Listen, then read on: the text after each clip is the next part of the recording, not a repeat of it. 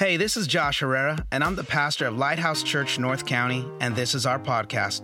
Wherever you are and however you are listening, I want to say thank you for tuning in to what we are teaching at Lighthouse. Our desire is that these messages would help you to fulfill your God given potential. If this message impacts you, share it with someone you know. We are on this journey together, becoming more like Jesus, one day and one step at a time. Now, here's today's message. We hope it blesses you.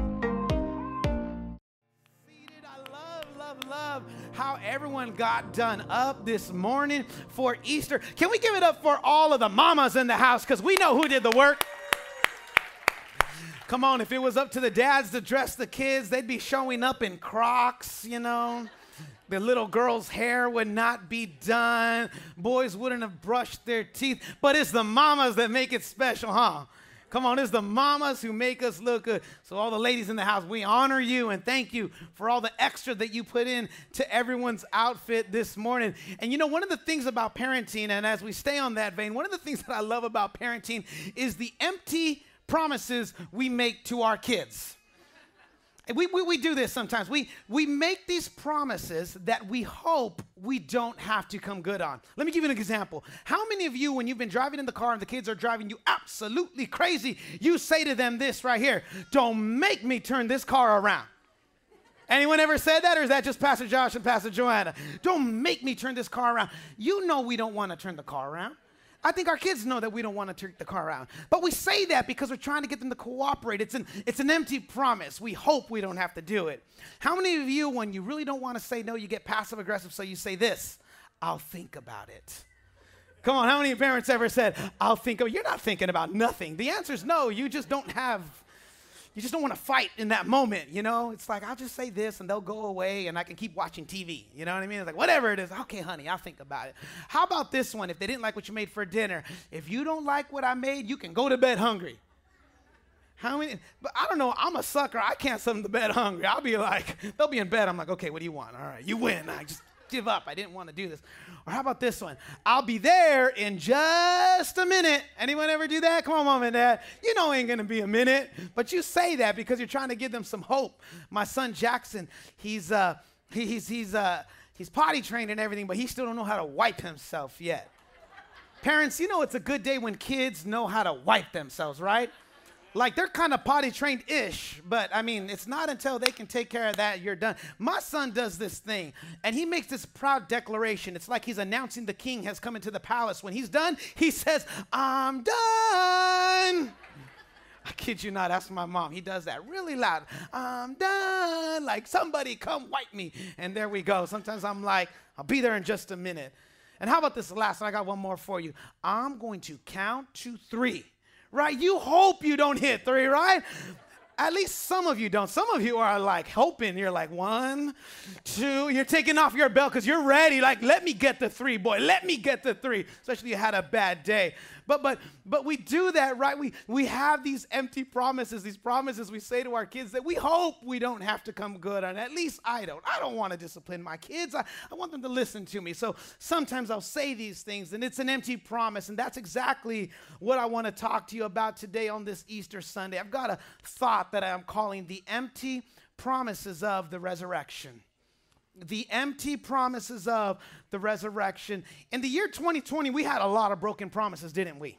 Now, I'm not going to make political statements here, okay? If you would just allow yourself to laugh a little bit, smile, it's going to get a lot better as we go through this. But but in 2020 we heard a lot of things, right, that didn't really pan out. How many of you guys remember when they said 2 weeks to flatten the curve?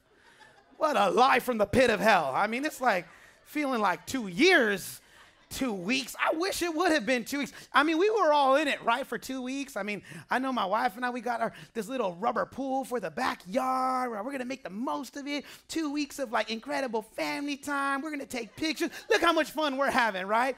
And you get to month two, right? And you're like just praying someone doesn't call CPS on you. You're like, what is wrong with these teachers? They gotta go back to school now, right? It was kind of an empty promise. How about this one? When, when you thought it'd get better with the election, yeah, yeah, yeah. because you saw the choices and neither of them were good. If you're being honest, be honest, okay? I don't care. Win or lose, you were like, is this the best we've got? I mean, seriously, you're telling me we are the free world, we are the best country in this world, and this is the best we've got, these two choices. I mean, really, right? That felt like a broken promise. I'm like, man, this election ain't gonna fix nothing. It's not with these two choices. I know a little sensitive. You're like, mm, don't mess with Grandpa Biden. How about this one? It was like, it's all gonna be better in 2021. I mean, we're in 2021 and it kind of feels like Groundhog Year. It's like, this kind of feels like 2020. It doesn't, it doesn't, it, it kind of feels the same. Or how about this one? Like, the vaccination is here. It's going to make everything better. I thought the vaccination was going to make everything better. And then it's like, okay, now that you're vaccinated, you still got to wear your mask and you still got to social distance. What? I mean, what's the point of it all anyway, right? It feels like promise after promise after promise, and it just feels like it didn't really pan out. It didn't really pan out. When, when are all these promises finally going to come good? It started to feel like 2020 was a year of empty promises. But in the scriptures, we read that Jesus also made some promises to his disciples that when they heard it, kind of like the promises your mom make, they, they, they, they were like, I really hope this doesn't pan out. Let, let me read to you one of the promises that, that Jesus made. This is found in Matthew chapter 17. I'm sorry, Matthew chapter 16, verse 21. And it says, From that time, Jesus began to show his disciples that he must go to Jerusalem and suffer many things from the elders and chief priests and scribes, to be killed and to be raised on the third day. Jesus began to tell his disciples, I'm going to Jerusalem and I'm going to die. You could just imagine when the disciples heard that, they were like, Really? Like, you, you're really going to go to Jerusalem and die? Like, that is that like a promise? Are you kidding? Is that like a maybe or is that like a for sure, for sure? Well, Part of their issue was if you read what happened in Matthew chapter 16, if you get the context of when Jesus made that promise, you're going to get a little more to the backstory here. In Matthew chapter 16, Jesus took his 12 disciples to the coasts of Caesarea Philippi. And as they were there on the coasts of Caesarea Philippi, they could see all of these temples, all of these monuments that were propped up for all of these false gods, these, these different Greek gods that were the backdrop to where Jesus looks at his disciples and he says, to them, Who do men say that I am? You see, up until that time, they knew that Jesus was a teacher. He was a good teacher. He wasn't like a regular teacher, he was a teacher with authority because not only would he teach the law in a way that they've never heard it, but he's praying for blind people and their eyes are open. He's praying for deaf people and they can hear.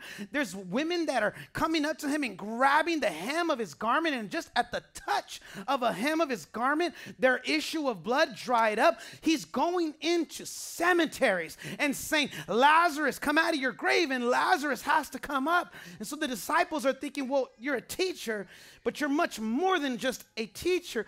And so they began to tell Jesus, well, they're saying this about you, and they're saying this about you, and they're saying this about you. And then Jesus cuts right to their hearts and says, but who do you? Say that I am. And Peter says, Thou art the Christ, the Son of the living God. What he was saying was, Jesus, you're the Messiah that us Jews have been waiting for for thousands of years. And Jesus did not block him, Jesus did not Heisman him. He says, Peter, blessed are you because flesh and blood did not reveal this to you, but my Father in heaven. What Jesus was saying was, He was saying, Peter, you're right. I am the Messiah. The Messiah has come. You could just imagine imagine how the disciples felt in that moment when they walked back into town. They had some extra sauce on those tacos. You know what I'm saying? They were like, Our teacher's the Messiah. Our teacher's the one we've been waiting for. Our teacher's the one that the scriptures have foretold. And then Jesus says, But I'm going to Jerusalem and I'm going to die. And they're like, ah, What? I'm going to Jerusalem and I'm going to die. But in three days, I'm going to get back up again. And that was the context. Jesus said that just after he had revealed himself to them.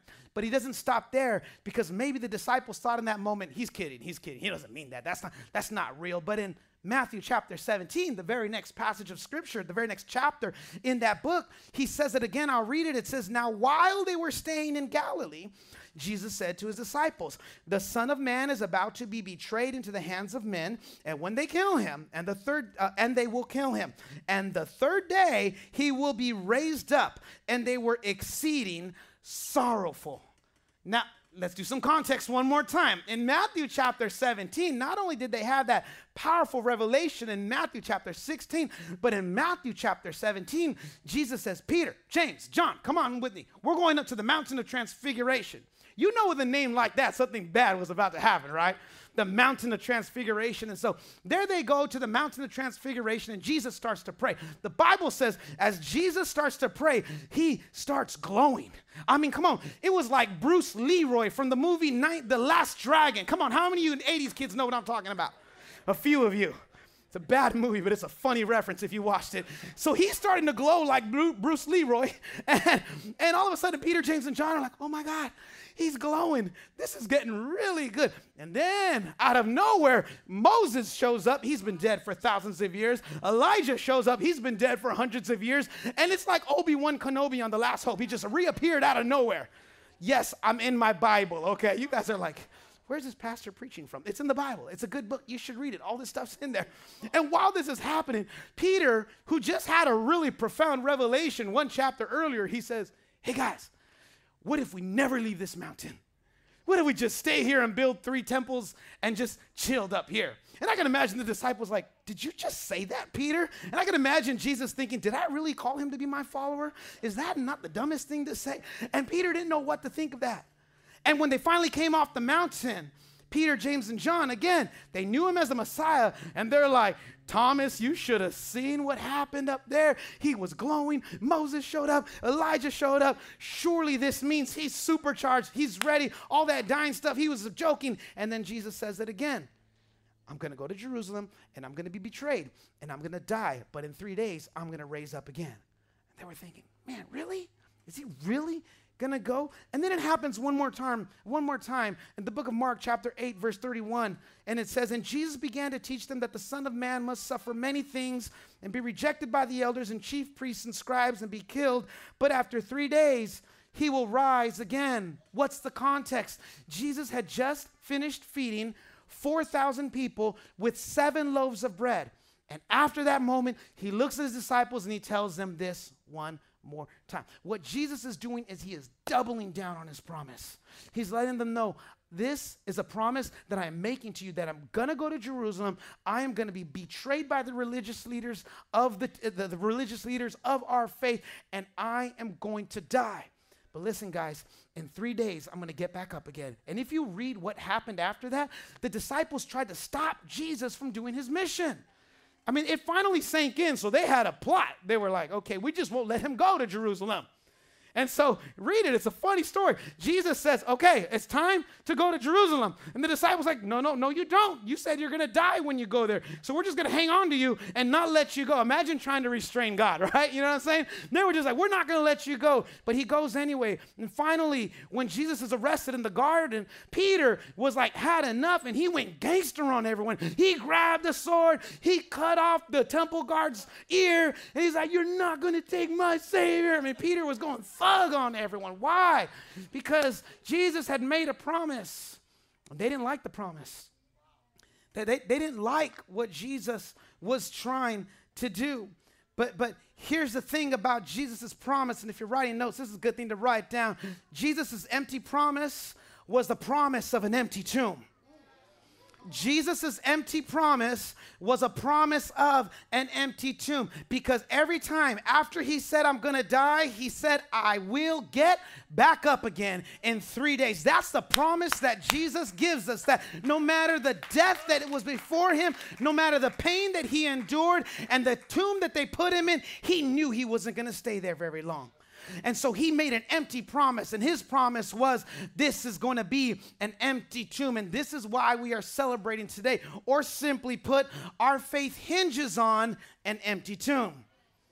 Let's say that one more time. Our entire faith is hinged on an empty tomb. Because if Jesus doesn't come out of the grave, he's not who he says he is. But because Jesus got up out of a grave, then everything he said about himself is true. Paul said it this way Had Jesus not gotten out of that tomb, then our preaching would have been for nothing. Our preaching would have been in vain. But because Jesus got up out of that tomb, we know and we understand that he's got got all power, He's got all authority. He is alive, and that is why we worship Him today. You can go to the graves of a lot of good men. You can go to the graves of people who are esteemed as prophets and of gods. But it is impossible to go to the grave of Jesus because he was never buried. He was put in a tomb. But you need to understand it was a borrowed tomb. He borrowed the tomb because he knew in three days you can have it back. I'm going to be resurrected with all power and with all authority. Paul says that's our hope. And because it's our hope, let me give you three things that an empty tomb does for us. Number one, an empty tomb means that sin cannot separate you from Him. An empty tomb means that sin cannot separate you from Him. Sin keeps us from God. As long as there is sin in our life, it became this barrier between us and Him. The Apostle Paul wrote it this way in Romans 5 But where sin abounded, grace abounded much more, so that as sin reigned in death, even so grace might reign through the righteousness to eternal life through Jesus Christ our Lord. Paul said, Sin used to keep us from God, but then this thing, grace, came in. And when grace came in, grace was greater than our sin. Clap your hands if you've received this grace.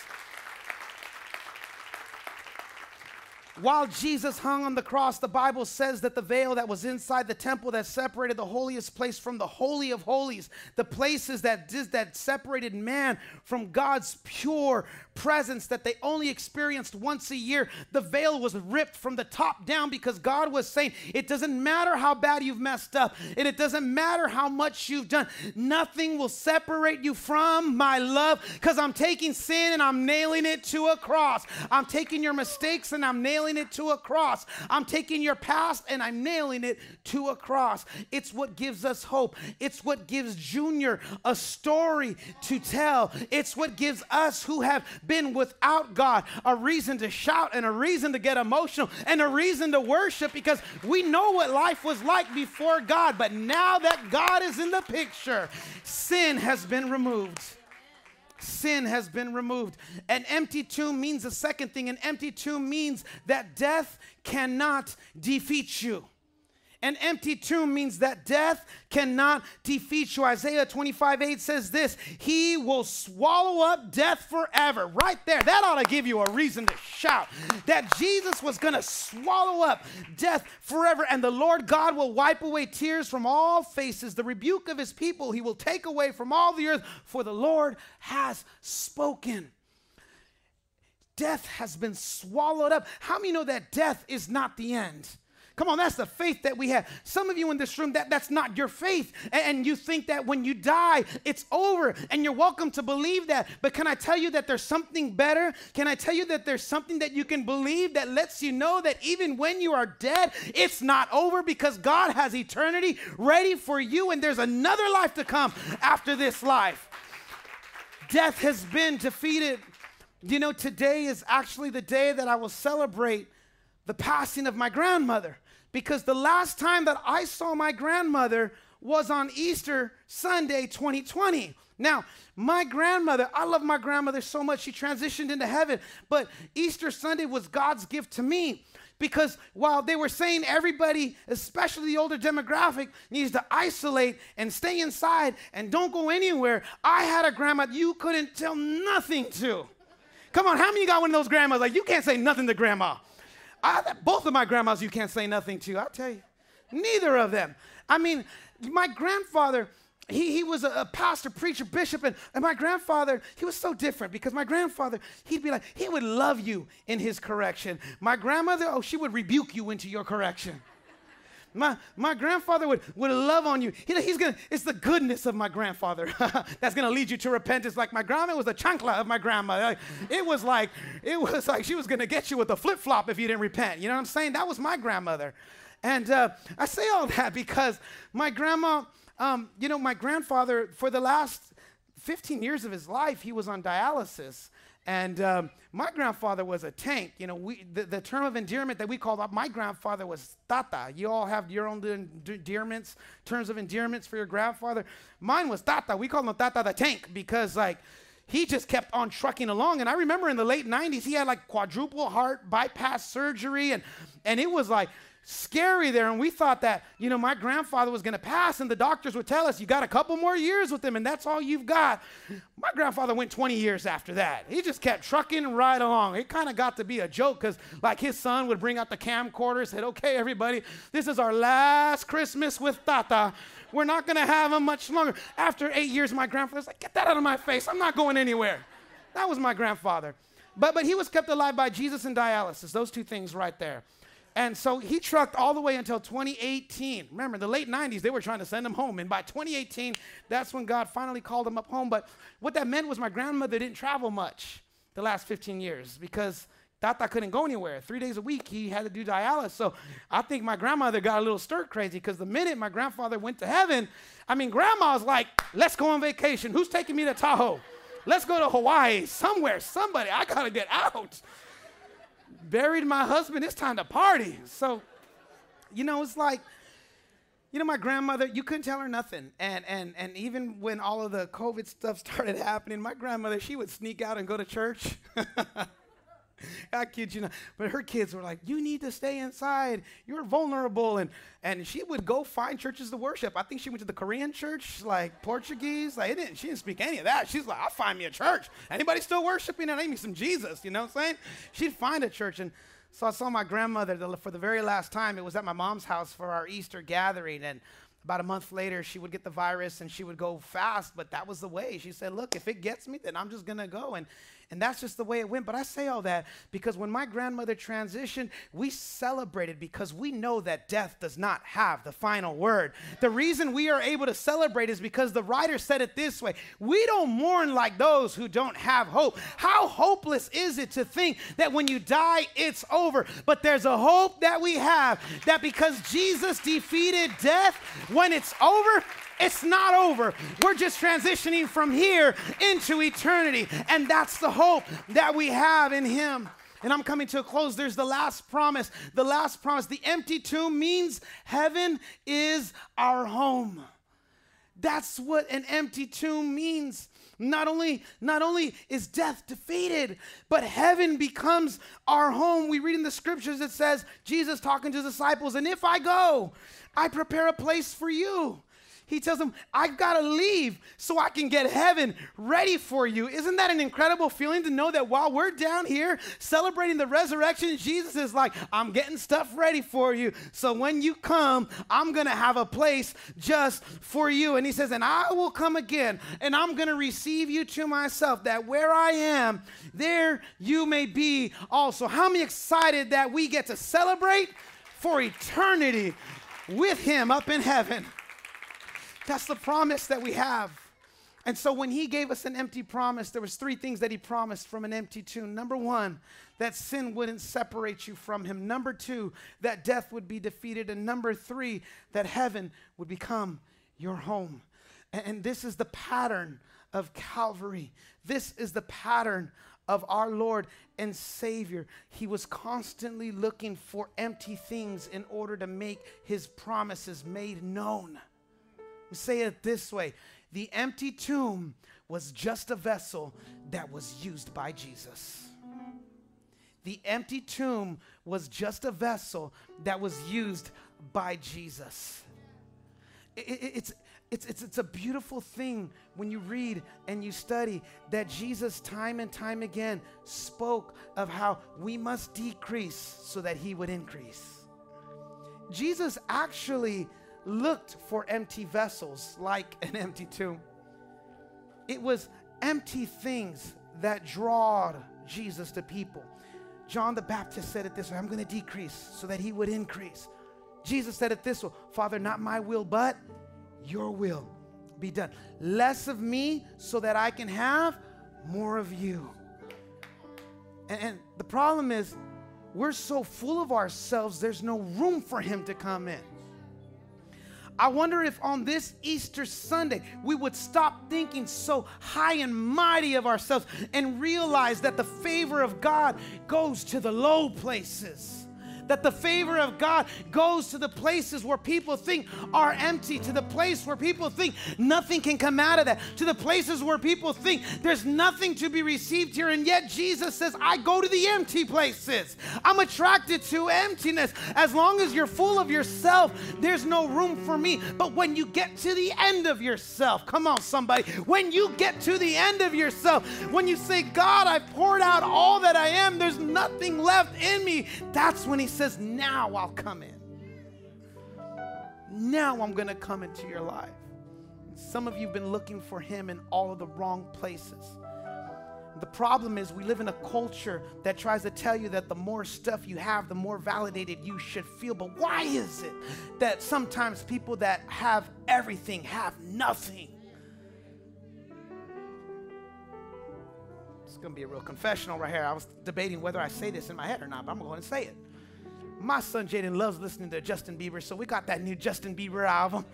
Yeah, I know, laugh at me. Go ahead, soak it up.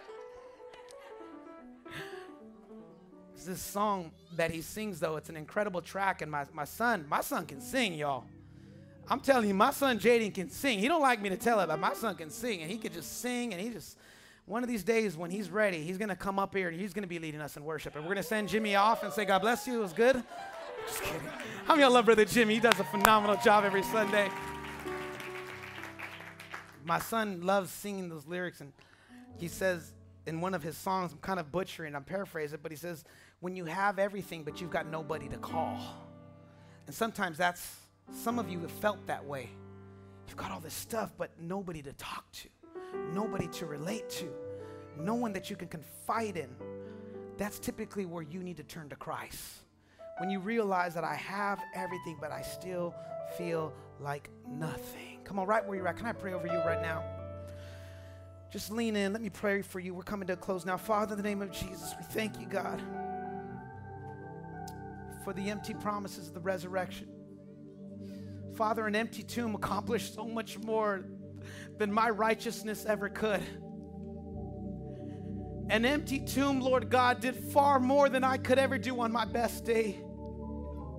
On the days when I feel like I've earned it, on the days when I've strived, on the days when I feel like I was good, it's never as good as an empty tomb because an empty tomb means you took my sin and you forgave me. An empty tomb means that death is not forever, and the empty tomb means that heaven will be my home. These are the empty promises of the resurrection. Father, right now, I just pray for every person that is here. I pray, Lord God, that everyone that is here that is feeling like they've been at the end of their rope, feeling like they've not been able to find hope anywhere, that they would learn to trust in you, that they would learn to turn to you, that we would realize that every empty thing is a birthplace for you to come in when we have emptied ourselves, God. It is then that you come in and you meet us and you find us and you begin to work in us.